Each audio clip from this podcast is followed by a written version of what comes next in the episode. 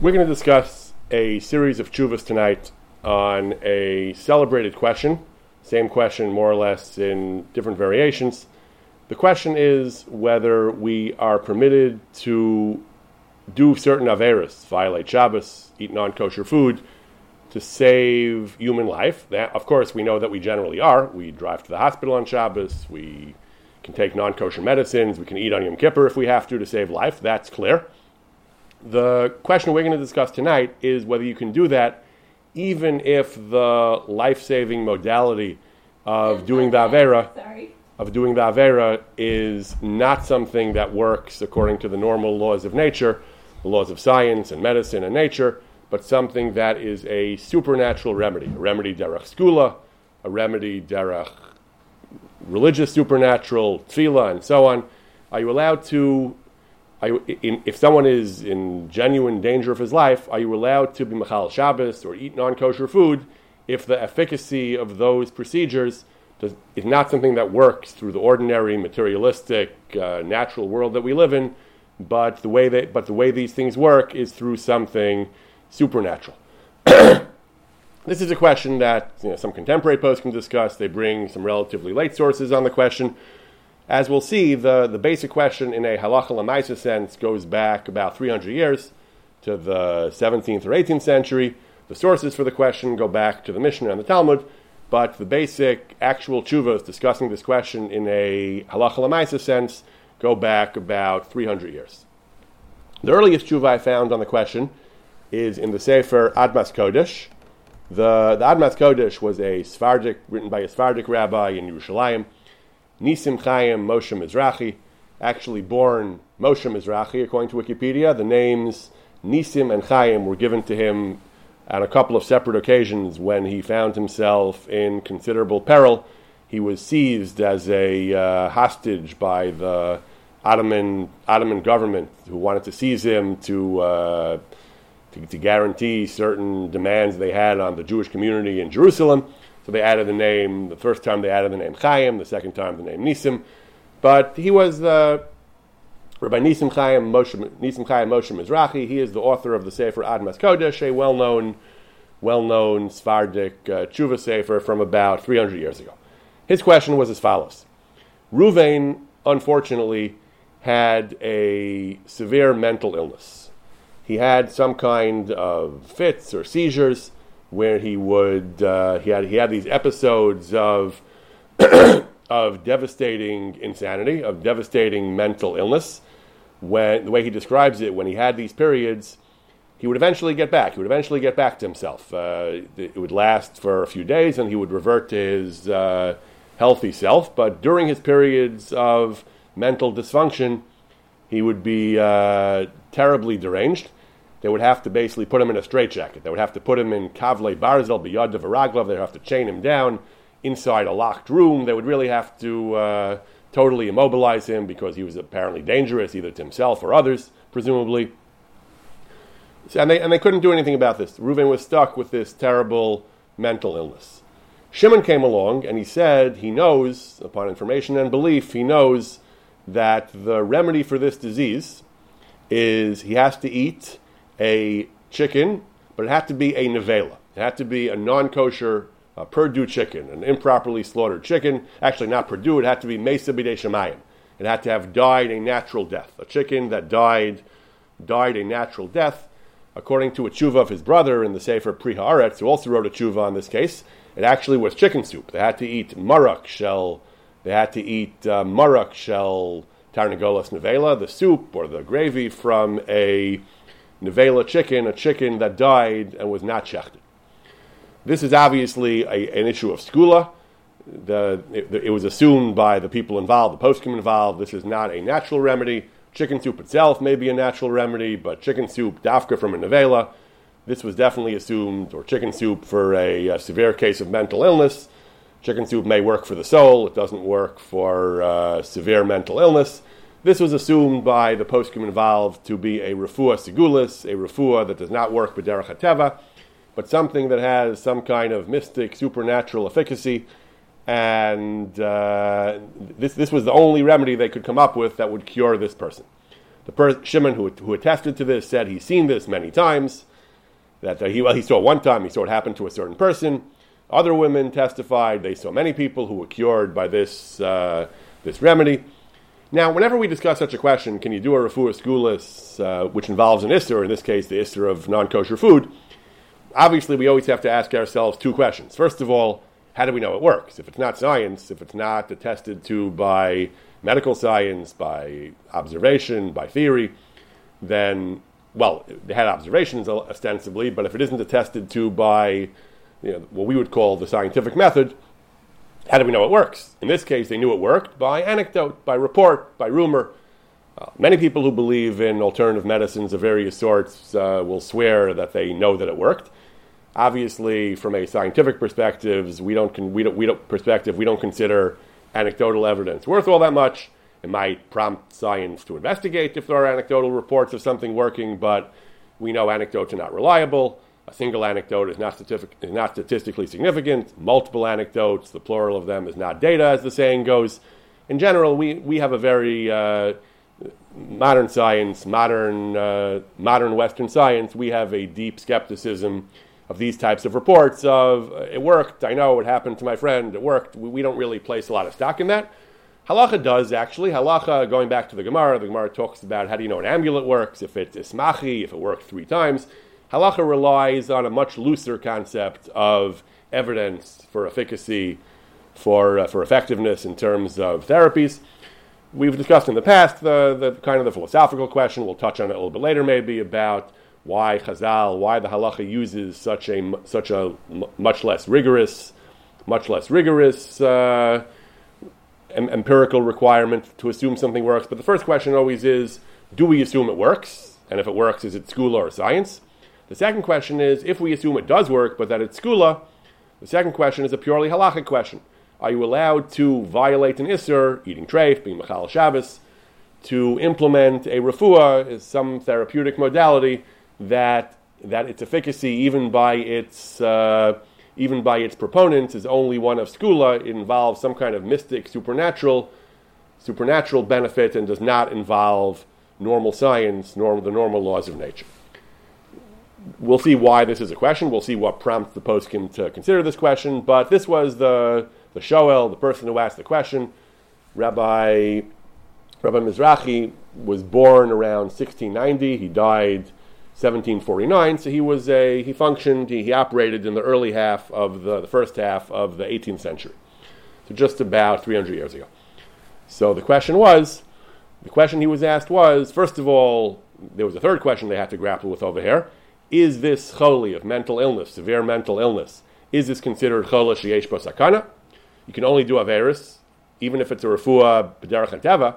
We're, we're only allowed to do an we're only allowed to violate Averis Daraisa, Nevela, if there's a Cholash Yesh Persakana. If a person is not feeling well, you can't eat Nevela. It's only if it's, it's only if it's uh, if, if there's danger to life. So the first question is, he was mentally ill, but is this called is this called uh, is he in danger of his life? The second question is, if we assume he is in danger of his life, so you'd be allowed to give him an ordinary scientific medicine, science-based medicine, but this is refuah skulis. This is not b'derech so is that mutter even for a chola sheyesh? Those were the two questions. The efficacy was not in doubt. The, the efficacy was taken for granted by the Shoel, and the Rabbi Mizrahi is going to agree that the anecdotal reports of, of effectiveness were sufficient for our purposes. So that wasn't going to be debated much. At least we're not going to focus on that part of the tshuva. But the, the two questions he discusses, besides that, are is mental illness, this type of mental illness, is this considered chola sheyesh basakana? Question number one. Question number two is question number two. If we assume it is a chalash yesh basakana, does that uh, justify? Is that enough to justify the use of a refuah segulis, a supernatural remedy, even when it involves a clear-cut isser like the consumption of nevela, of treif meat?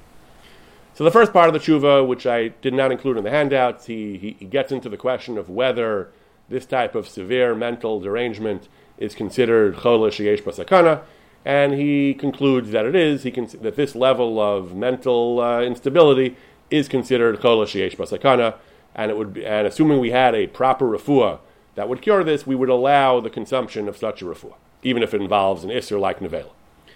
The second half of the tshuva, which is the part that we are focusing on tonight, is well, what about the fact that this is segula?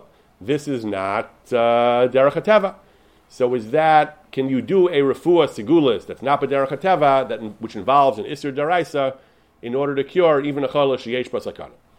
So in order to understand his analysis, we have to turn to a pair of Gemaras and the comments of the Rishonim to those Gemaras. One is, there are two Mishnayos actually. One is a Mishnah in Yoma, the other is a Mishnah in Shabbos.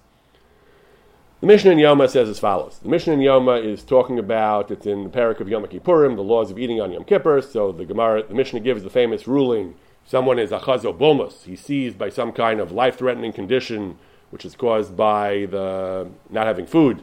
The cure is to eat.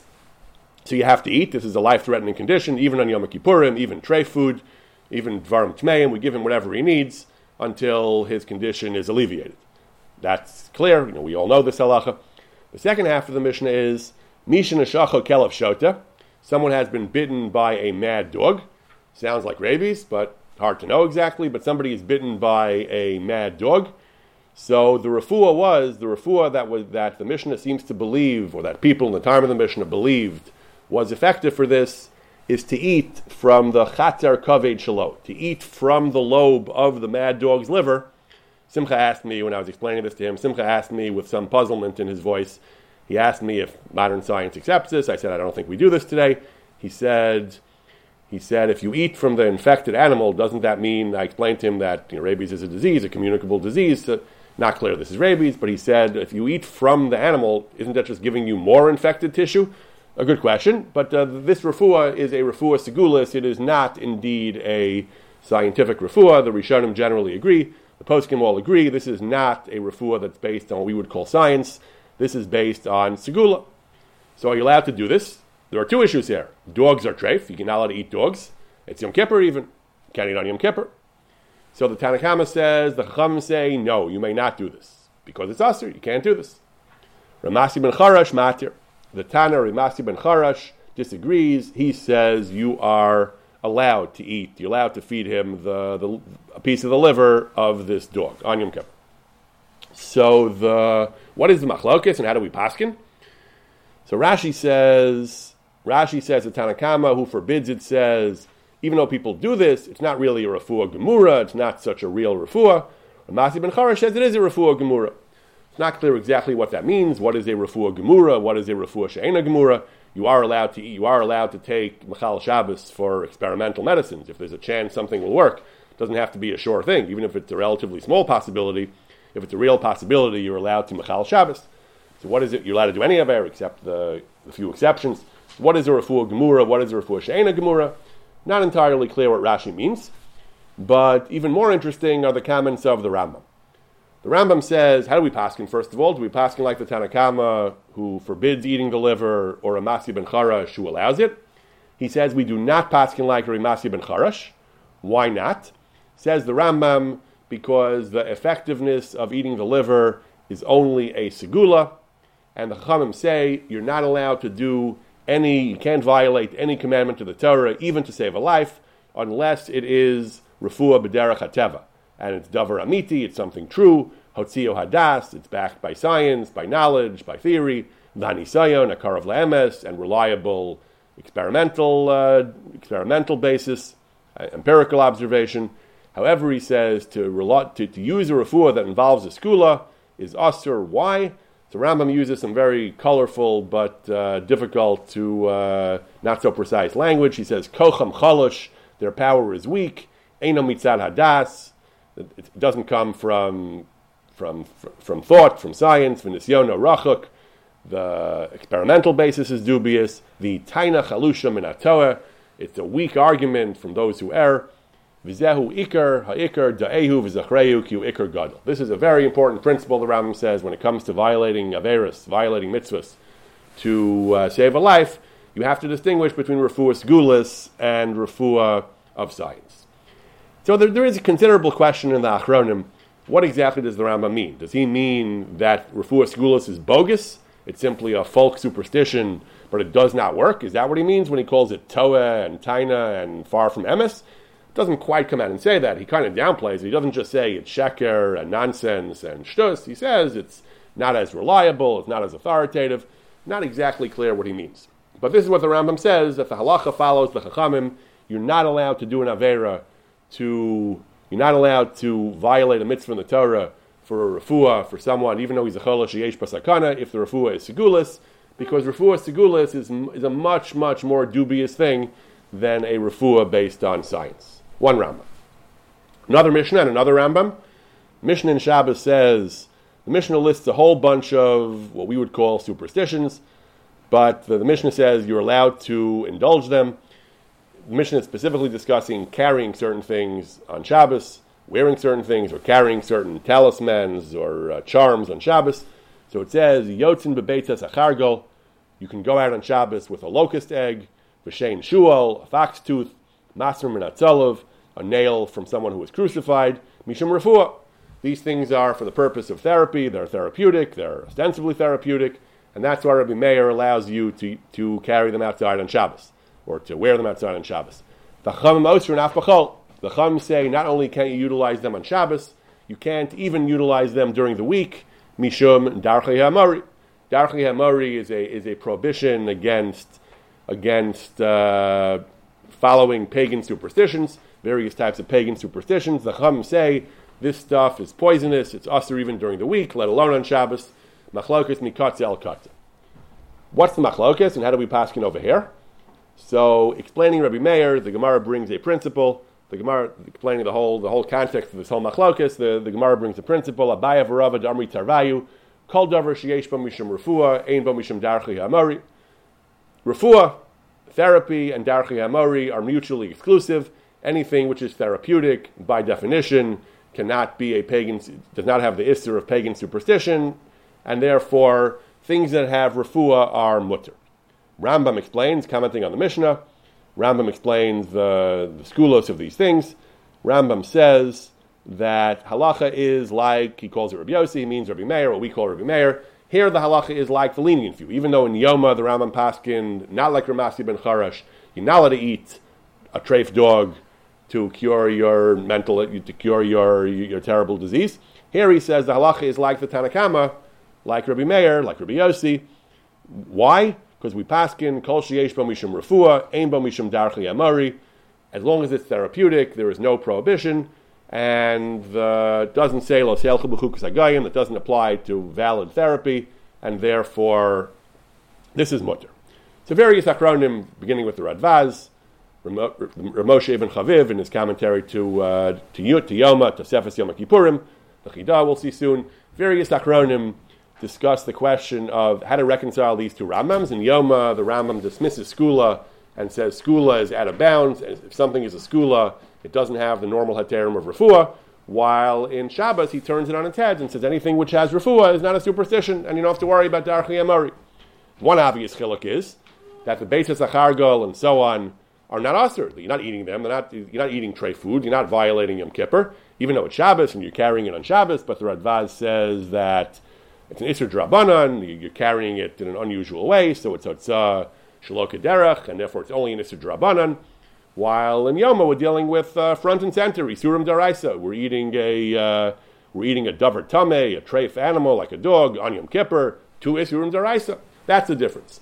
The Rambam says that you're not allowed to engage in skula when there's an Isser Daraisa involved, like eating treif or eating on Yom Kippur. When there's no Isser Daraisa involved, you just want to indulge in what otherwise might be called superstition or skula, that's fine. And even if there's Nisr Drabanan, that's not so bad. That Chazal allowed. One idea the Radvaz says, in general, though, that Chronim go back and forth on whether the Rambam did or did not believe in the effectiveness of this category of things called skula. We know, of course, the Rambam is a uh, tremendous rationalist. He tends to reject all manner of supernatural things. He believed in miracles, he believed in certain basic things, but he didn't believe in sorcery and uh, and all kinds of and demons and magic, magic divine names and so on. Rambam rejected, uh, in, in, in, many ways, the Rambam was very modern, a very, uh, a very skeptical thinker. He didn't believe in, in all manner of uh, all manner of paranormal phenomena. But there is some question here among the Achronim, at least, as to whether he believed in the effectiveness of these skulos. In, in Yoma, he uses skeptical language, but he doesn't quite come out and say they don't work at all. So the Radvaz struggles, the Radvaz, the later Achronim struggle to understand exactly what the what the Rambam's position is. Radvaz seems to ultimately conclude the Rambam did not believe in these skulos. He thought they are not even suffix. Again, if it's a suffix, you can you can violate even Shabbos. You can, you can even if there's a one in a thousand chance, you, are still machal Shabbos to save somebody's life. So the Rambam did not believe in skulos. He says otherwise, why wouldn't he have allowed them? Know, it, what is the what is the pshat? The, why can't you eat the liver of a dog if it might work? So the, the most logical explanation is Rambam simply didn't believe in the effectiveness of the of. He felt that refuah skulos is simply uh, bogus. It doesn't work. What about uh, what about the placebo effect? He actually, Radvaz actually discusses the, the question of the placebo effect. He, he talks about the idea of yisuve daite, the idea that the the idea that if we simply let him do it, he'll he'll feel better, and he'll be. Uh, the, the, the actually suggests the idea of hadas. Maybe let him do it to make him feel better. He'll, he'll, feel better about himself. He says manavshach. If he if he doesn't know what it is, he won't have the yisuve daite by eating the dog. If he knows what it is, he'll be so he'll be so uh, repulsed by it. He'll be he'll consider it gross to eat dog. It's not going to work anyway. He says. All right, I'll call upon him. The the Achronim struggle to understand exactly what Rambam's position is, but, uh, but but anyway, this is the view of the Rambam.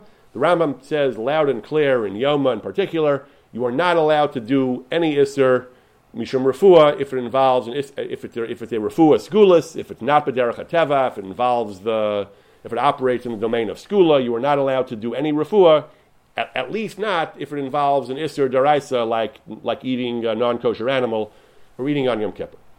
So returning to the Admas Kodesh, he says that was obviously why you're asking me this question. You want to know if you can eat treif chicken soup to cure your, your, your ailment of the soul. Obviously, you believe it's effective, so the only question you have is it's a refuah skulis, and the Rambam seems to say that you're not allowed to use refuah skulis if it involves eating treif food. However, that's true, the Admas Kodesh says, that's entirely true. However, he says, other Rishonim disagree. He brings the Ramban, the Rashba, other Rishonim who disagree, and say that you are allowed to.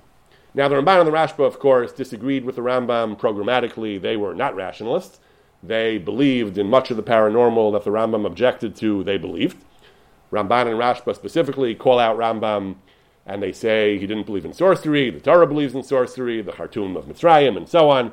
He didn't believe in astrology, they, they did believe in astrology, and so on. So they rejected, uh, they rejected uh, root and branch, the Rambam's whole rationalist worldview. In particular, with regard to Refuah Skulis, so Rabbi Mizrahi, he quotes a, a, a, series of chuvas of the Rashba, which we actually studied. We studied one of them in this uh, shiur a while back, a few years ago probably and that is the Rashba of the Tzuras Ha'aryeh. The Tzuras Ha'aryeh, the image of the lion, was a great controversy in the time of the Rashba, in the early 14th century, end of the Rashba's life. There was a, a tremendous controversy. There was some, again, some mystic, therapeutic uh, technique to cure a certain illness, which would involve drawing a picture of a lion at certain times. It, had, it, had, it very much had the flavor of the occult According to some versions of this therapy, there was actually incense offered at one point, which seems to veer into Avodah Zarah territory even. There were astrological aspects to it. There was some kind of uh, deeply unscientific occult therapy involving the, the, image of a lion, and the, there was a great controversy in, in, in, medieval Europe as to whether this is permitted for Jews. Does it violate the prohibitions of Avodah Zarah or of uh, Darchei Amori, of Chukas Agayim? Are you allowed? Is a Jew allowed to do to participate in this ritual? The Rashba wrote extensively on this question, discussed it at great length, discussed this Gemara about Kol Sheyesh Mishum Refuah, Ein Mishum Darchi Hamari, and in the course of the Rashba's analysis, the the Rashba very much endorses the idea of skula. He very much believes that skula is real, skula is a real thing. He says, and that just because it's not science doesn't mean that it's not a it's not a legitimate thing. He says that the he, go, he, he goes on and on that the that if it has if, it has an element of refuah, if it works, if we believe it's effective, then it's not uh, it's, it's, not Darchei Amari. There are all kinds of things in the Gemara. Anyone who's learned Gemara for a while, studied Daf Yomi throughout Brachas and Shabbos, we have all kinds of hair-raising uh, mystic remedies, incantations, and recipes and strange acts. And clearly, many of these things are segula, are, are not are not what we would call scientific. So the Rashba and the Ramban argue at great length that we shouldn't dismiss anything that's not scientific, there, that there, there is such a thing as valid and legitimate and permissible non scientific therapies. Now, Rabbi Mizrahi is a little bit, uh, he makes a kind of ment- uh, logical leap here. Again, we distinguished earlier that it's one thing, even the Rambam says, you can walk out with a, with a locust egg because there's no Isser involved, no Isser Deraisa involved. When there's no Isser involved, you're just worried about Darchi Amori. If it has refuah, it's easy to be lenient. The Rashba and the Ramban are not talking about doing something which was out and out an Isser, like Chil Shabbos, or eating on Yom Kippur, or eating a dog, or eating tray food. It's far from clear that the Rashba and the Ramban would actually allow you to do something which is a clear cut. But Rabbi Mizrahi seems to assume that it ultimately hinges on the same question of whether you believe in the efficacy of these occult remedies, of these paranormal remedies. He understands the Ramban and the Rashba to maintain that the, the paranormal is real and skula is real and it's a real, solid, reliable, uh, reliable uh, domain. And therefore, Rabbi Mizrahi concludes that although the Rambam does say eloquently and unequivocally, based on the Mishnah and Yoma, that you are not allowed to use any kind of refuah, refuah when it violates an Isser. Other Rishonim disagree. We'll have to see how they understand the Mishnah and Yoma.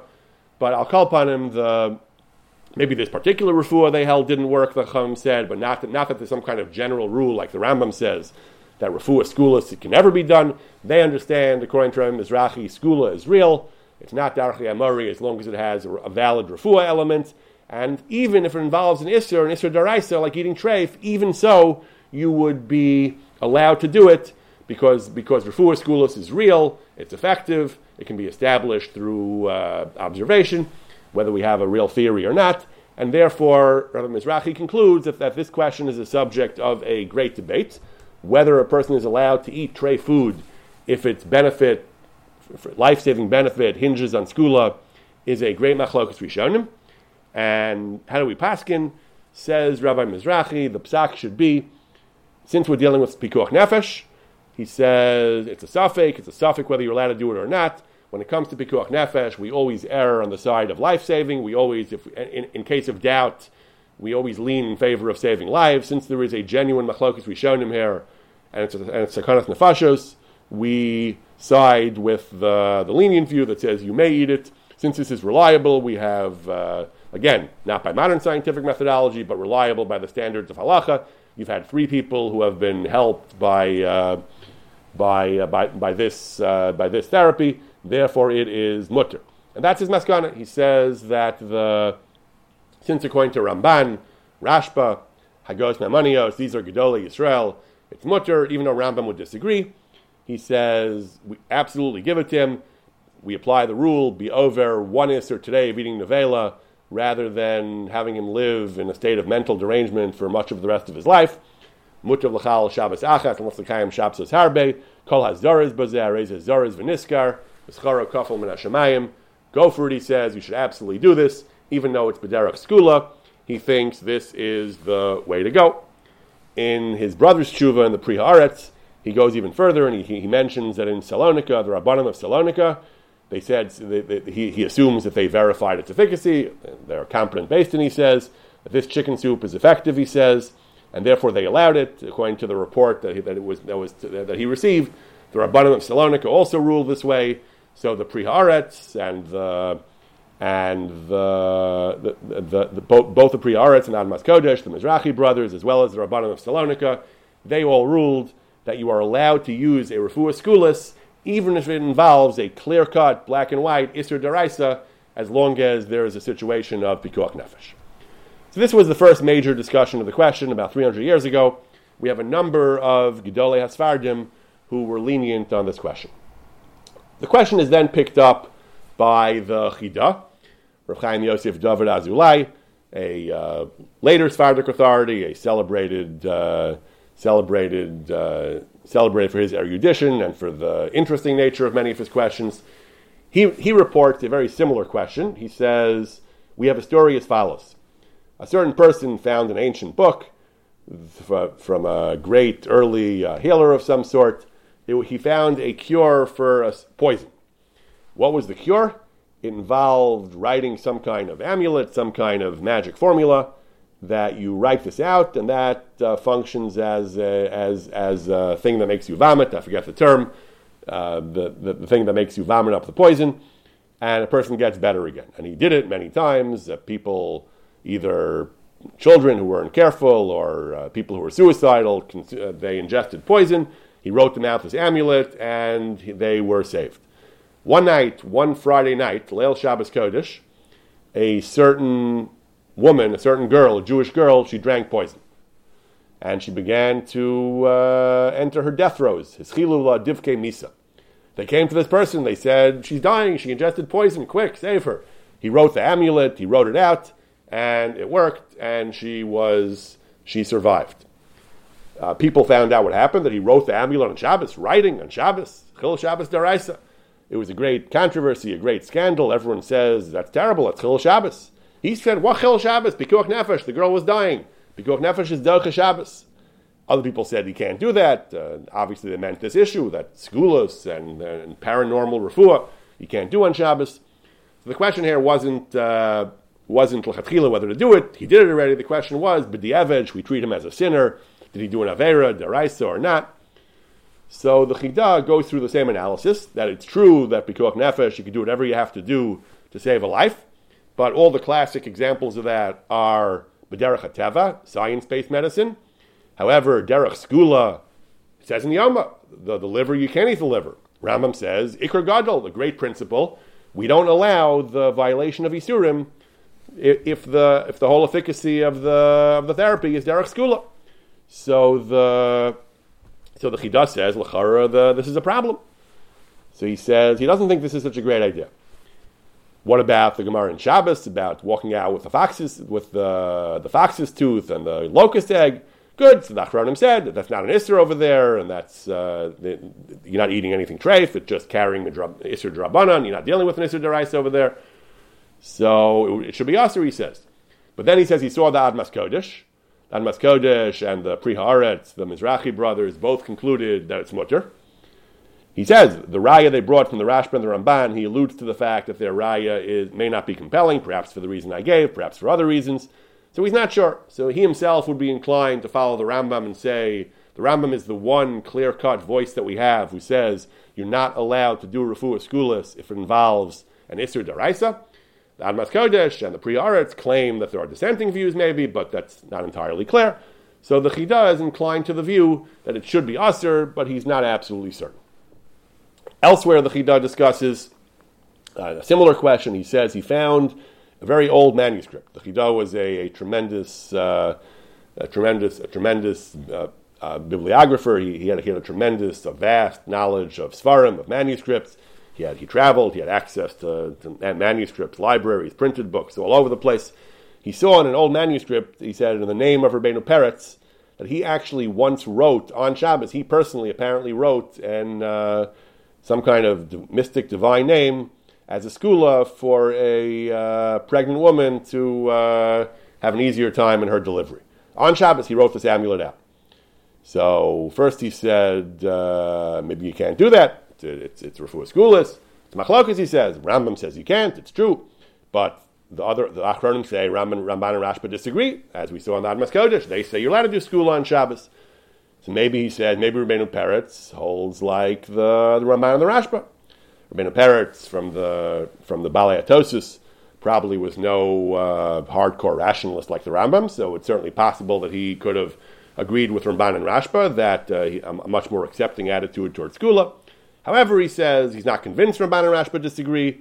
So at the end of the day, the Chidah's position, both in his in, in both places, in his Birkei Yosef and in his Chuvas Chaim Sha'al, his conclusion is we have on the one hand he, he's noted to, to Isser. He says on the one hand we have a an absolutely clear Rambam Iker Gadol, a great principle. You may not violate any Isser Daraisa if the therapy in question is Segula.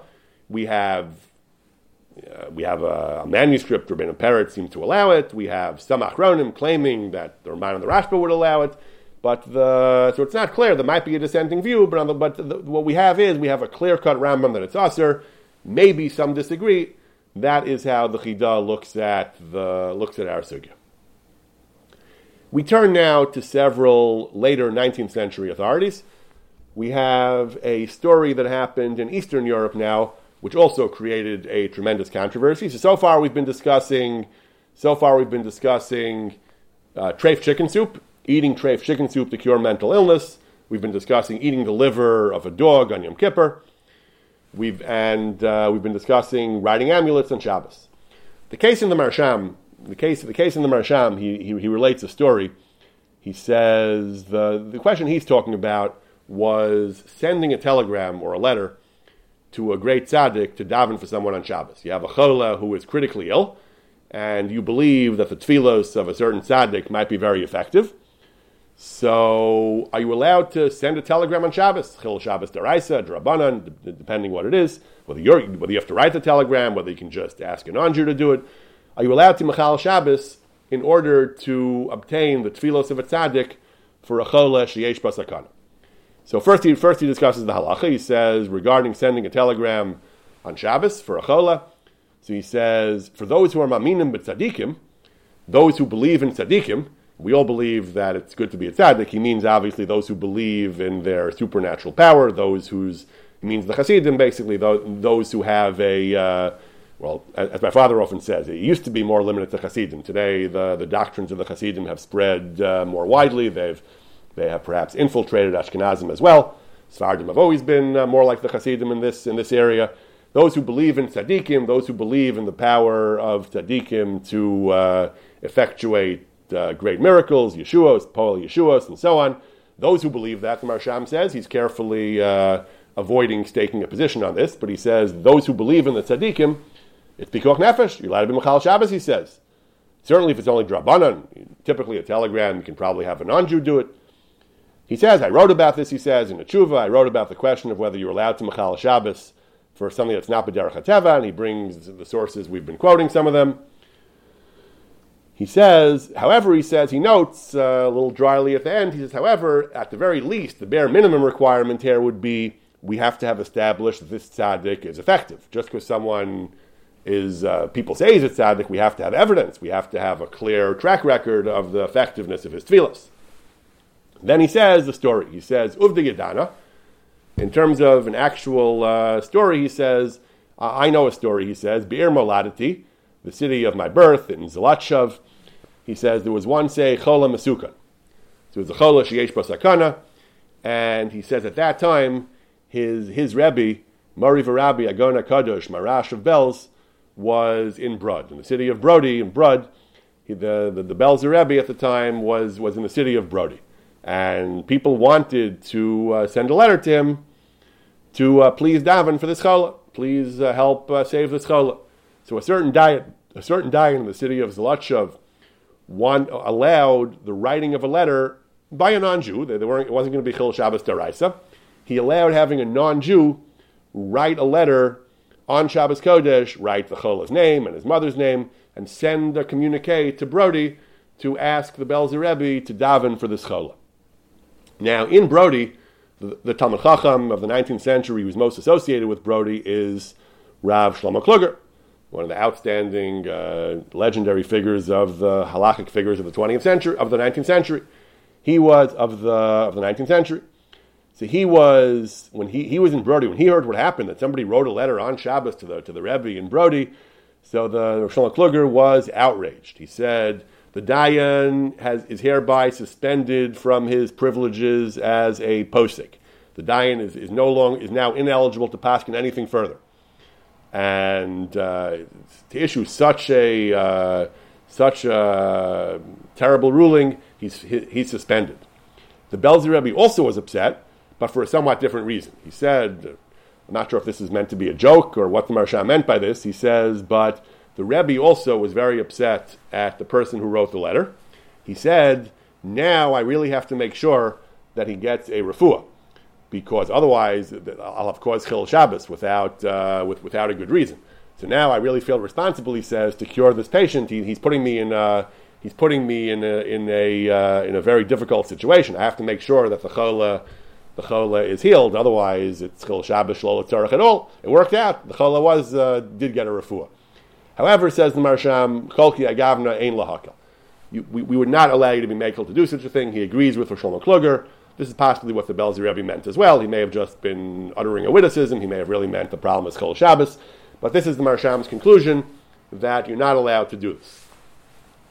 Certainly, he says, B'dar Hazeh, uh, even if in theory there's some basis for leniency, he says, certainly I wouldn't allow I wouldn't allow someone to do this as a matter of practical halacha in our generation, either, beca- either because the tzaddikim, maybe he means because the tzaddikim in our generation aren't that effective, maybe he means with all the irreligiosity going around, we don't want to issue such a hara, which could be uh, seen as a precedent for other other violations of Shabbos.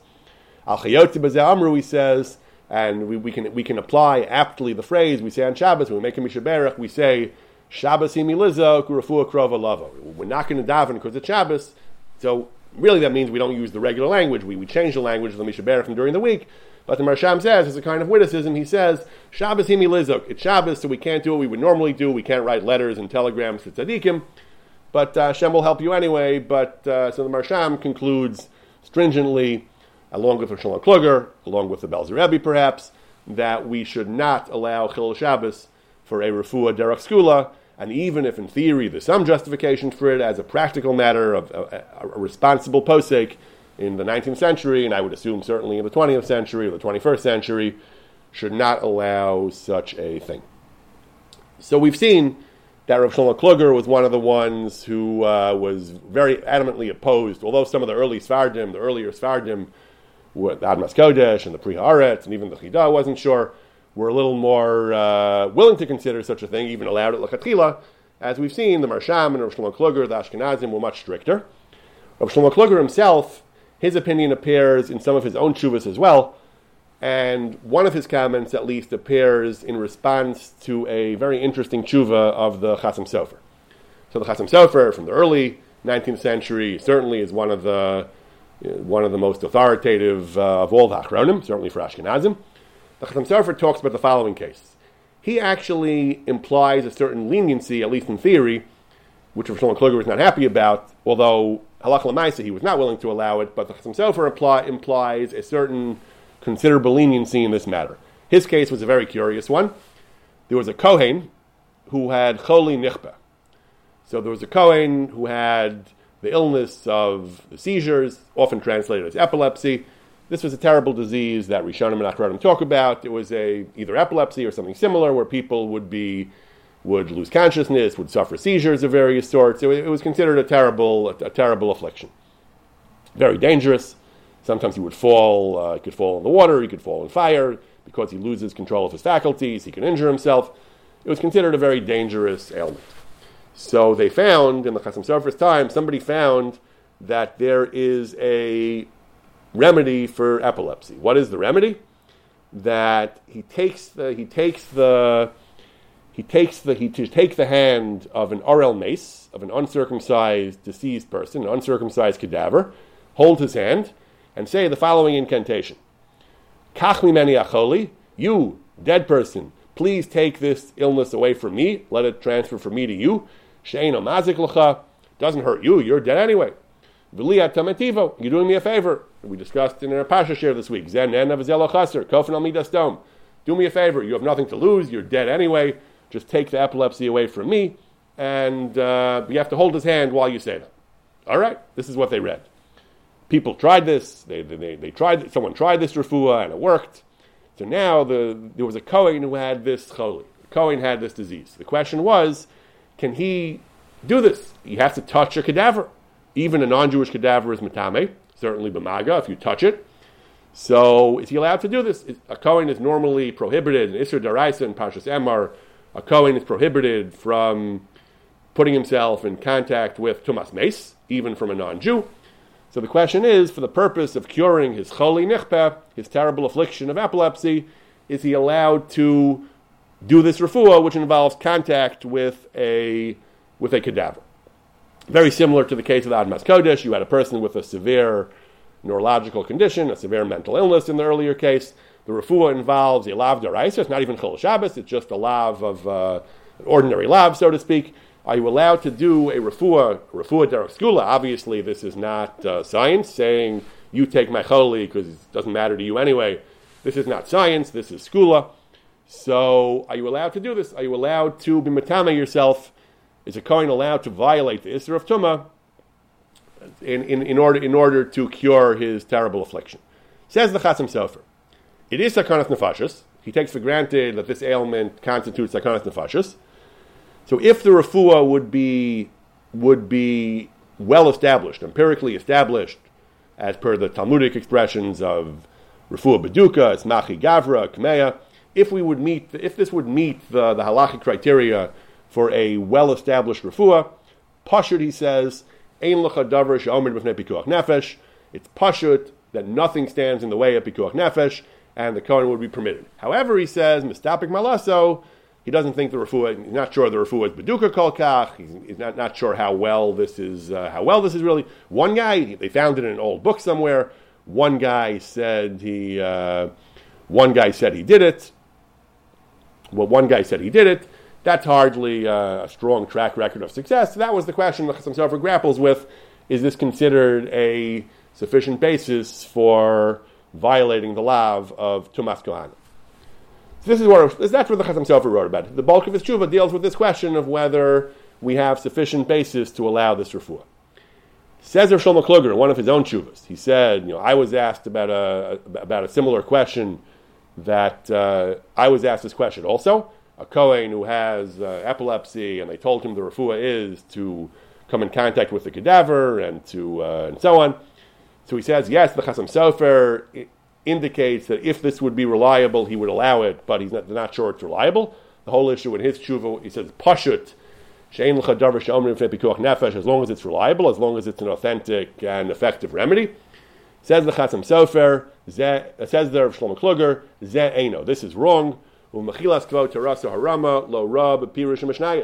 Rambam. The Rambam tells us in his commentary to the Mishnah in Yoma, and Iker Gadol, a great principle. We do not allow the violation of any Isser, even a, lav, a simple Lav Daraisa. We do not allow the violation of any Isser Daraisa for a refuah, which is skulas. Says Roshal Kluger, Hachinami Liga Kohen B'meis, for the Kohen to come in physical contact with a cadaver. This refuah is certainly not tivious, it's certainly not natural and scientific. Whatever it is, even if it works, it's derech skula only, he says. Zelo hutar mishum pikuach nefesh. There is no heter to do this because of pikuach nefesh. But aster lasas came. Absolutely aster. So Shlomo Kluger's tshuva here is in line with the account of the Maharsham that he condemned those who sent the telegram because even though again he, he, he, those who sent the letter on Shabbos to the Belzer Rebbe because even though even if you believe it's effective, it is not b'derech hateva, it is b'derech skula. Whether it's skula of mitzvahs like Torah and Fila and, and, and a tzaddik, whether it's a skula of uh, who knows what, an occult skula of saying incantations while holding the hand of a cadaver. Rosh Kluger's position is consistent and clear. He does not allow the violation of a, of a mitzvah in the Torah for the refuah schools. So the bottom line is we have a, just to summarize, to repeat what we've said, we have a, we have an extremely clear, unequivocal Rambam, which again is, is very much the Rambam Lashitase. The Rambam was a rationalist, didn't have much use for the occult. So we have a clear Rambam who learns based on a Mishnah you're not allowed to violate any Isser Gomer Midaraisa for Refuah Skulas. Maybe because he didn't believe in Skulas at all, maybe because he believed they were so tenuous at best that, they, that there, there wasn't grounds for violating an Isser. But whatever it is, the Rambam's position is clear. If something is not science, even if you believe it's effective, even if you believe it's effective, that's not an excuse to violate a mitzvah in the Torah. If there's no Isser in the Torah, it's just a superstition, then maybe it's allowed, like the locust egg and the fox's tooth. But if there is an Isser involved, there is no, there is no heter whatsoever to violate an Isser.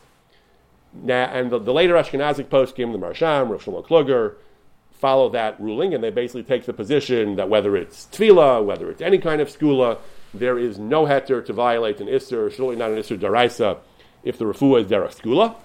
On the other hand, we have a number of Sfardim, plus the Chassam Sofer, who seem to argue that as long as it's, take a more pragmatic approach, as long as it's Pikuach Nefesh, and we have reason to believe, we have good enough reason to believe that the refuah is effective, then we should allow it, because Ein L'chadavar, much Pikuach Nefesh?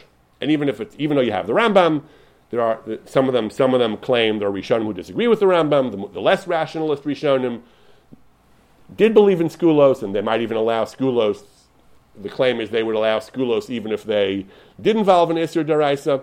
And therefore, some of the early, some of the earlier Sfardim were willing to allow a refuah skulis, even if it involves a uh, an isur daraisa. The Chasam Sofer indicates he would also allow it, which again, it's uh, puzzling that he wouldn't even mention the Rambam. And the Chida is not sure. The Chida notes, on the one hand, we have a very clear Rambam that prohibits it. On the other hand, he found a manuscript in which Rabbeinu Peretz apparently wrote an amulet on Shabbos.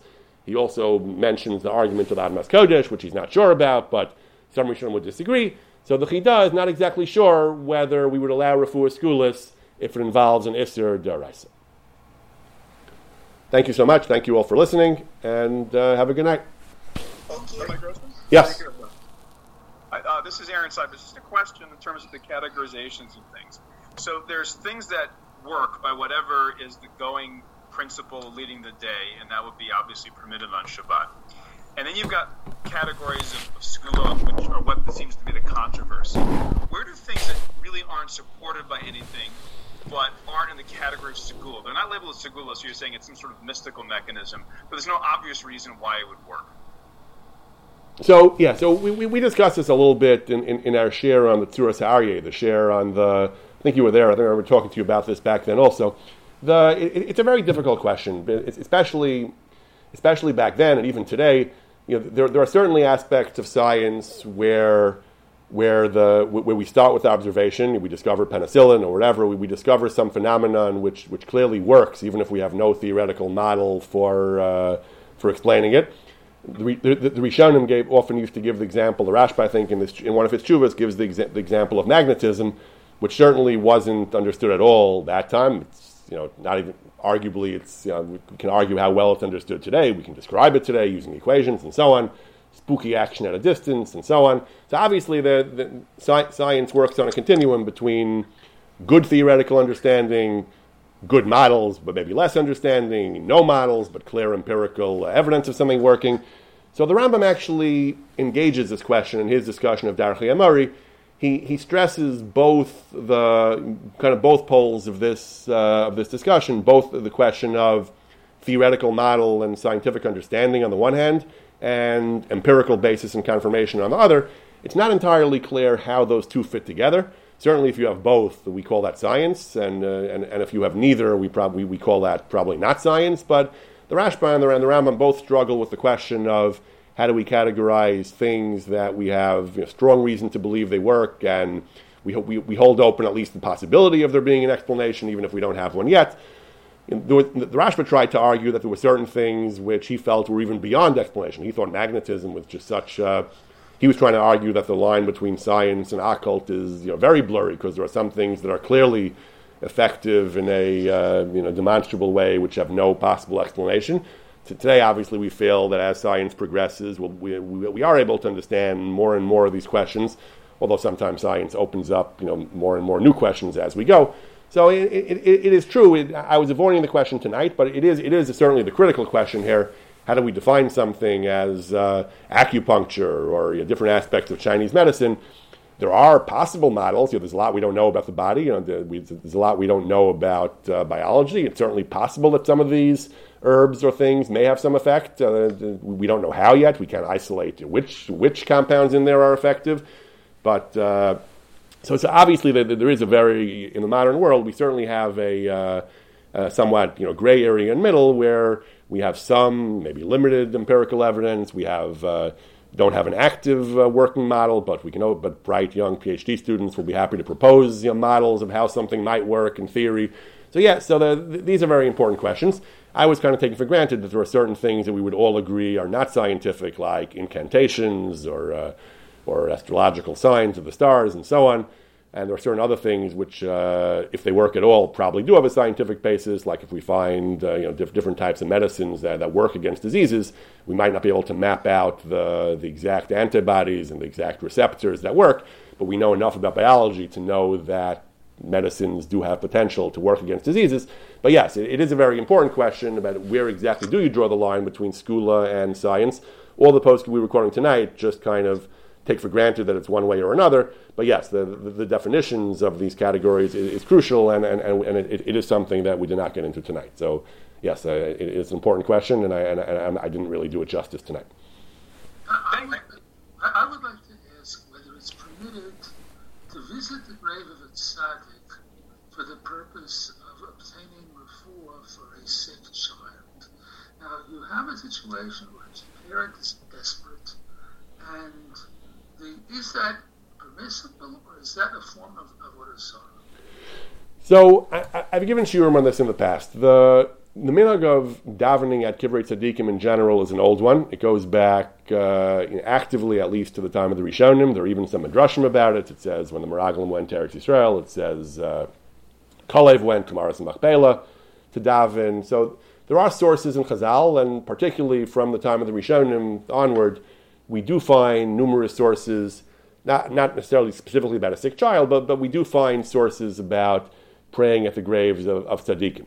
On the other hand, there are poskim who opposed it. There are poskim who, who actually did, did, were very critical of the practice, who said it's darei shel hamesim, the, the, the, one of the occult practices the Torah forbids is, some, is something called shel hamesim, seeking out the dead. It's not clear what that means, but there are some poskim who have actually applied that to enlisting the enlisting tzaddikim in your in your quest for uh, for some type of of, of, of success in your tefillah the, the, consens- the strong consensus is that in general, praying at, at the graves of tzaddikim is mutter.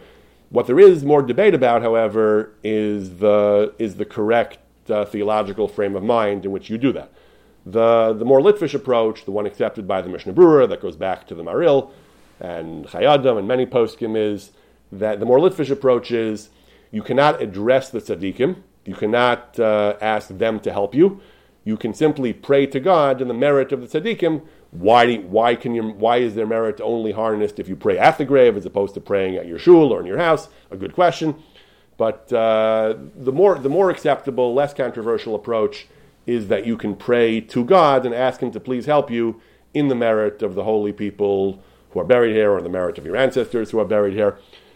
There are some, there are some who allow even a more, even even a more direct addressing of the of the dead to ask them to even them you, certainly can't uh, deify them but but there are those who say you can ask them to intercede on your behalf or you can actually address them directly and try to enlist them in your cause that is more controversial some posts can explicitly say you're not allowed to do that some some posts are more tolerant to that that's a machlokus but but but but the basic idea that of, of praying at the graves of tzaddikim is something that, had, that has been that, that, that is widely accepted in our, in our for a while. Rabbi, so, yes. Uh, um, we don't understand it, but we typically um, tell people to uh, to daven for refuah. We uh, we've encouraged we encourage people to, to fast, and these things are also um, beyond understanding. So they don't involve trade things uh, or things that are against the Torah uh, fact, they are expected. But the mechanism for how things work is also mysterious. So, uh, apart from the fact that they are not uh, um, uh, Torah, uh, they're against the Torah, um, the, uh, the, the fact that uh, that we daven or that we fast very much a mystery. Good, so, absolutely, and, and, and, that's exactly why the poskim like the Maharsham and Shlomo Kluger said it's wonderful to daven. It's the best thing you can do. But don't think you can Michal Shabbos to daven. A person wants to drive to shul to daven because he says, I, I have a relative who's deathly ill. I want to drive to shul to daven b'tzibur. That's Chil Shabbos. You can't do that because it's, it's something, like you said, exactly, because it's something that's not B'derech HaTeva. It's wonderful to do it as long as it does not involve any other avera. As soon as you, as soon as you are, you are, you are, you are compromising on some other halachic value because of that, that becomes usher, and that is the, certainly the the, I think the dominant position in, in the Achronim. What, what do you mean by What do you mean by that? That's what Dr. Cypress was asking also. How do we distinguish exactly between Derech HaTeva and Skula? It, it's, not, it's, it's, not an easy question to answer. How to define what exactly is Derech HaTeva and what is not is uh, it, it, to try to get into a philosophical definition, a precise definition of what it is, is hard in, intuitively speaking, roughly speaking, you know, it's laws of nature. Th- things that a you know a non-Jew would recognize as well. Things that are widely accepted as being demonstrable and proven by experiment. How, how, how is fasting? How is davening? Something is people daven all the time, but they don't, they don't necessarily get the results right. they're praying for. Exactly. And they, and they fast. Exactly. Uh, but th- those th- those things are not b'derech because most people in the world would, would not tell you that they see a clear causal connection between davening and getting the results. We believe it because that's what our Torah tells us. That's our Masorah. But it, but but it, it's not something that is uh, that's taught in science class. So, so the so in, in science, whether they'll explicitly reject it or just tell you that science doesn't deal with that, that that's not part of science. That that's not part of what uh, the world as we observe it, the world as we clearly see it in the in the standard rules of cause and effect of physics and biology and and engineering and so on. So that, that, that is not called derech hateva. It, it's a wonderful thing to do. It's a mitzvah to do it. It's, a, it's, it's, it's fundamental to our lives as Jews, but not when it involves an isser. That, that, that's, that's the ruling of Rav Shmuel Kluger and the Maharsham. Because it's not derech hateva, we can't do it if it involves compromising on, on some other aspect of halacha.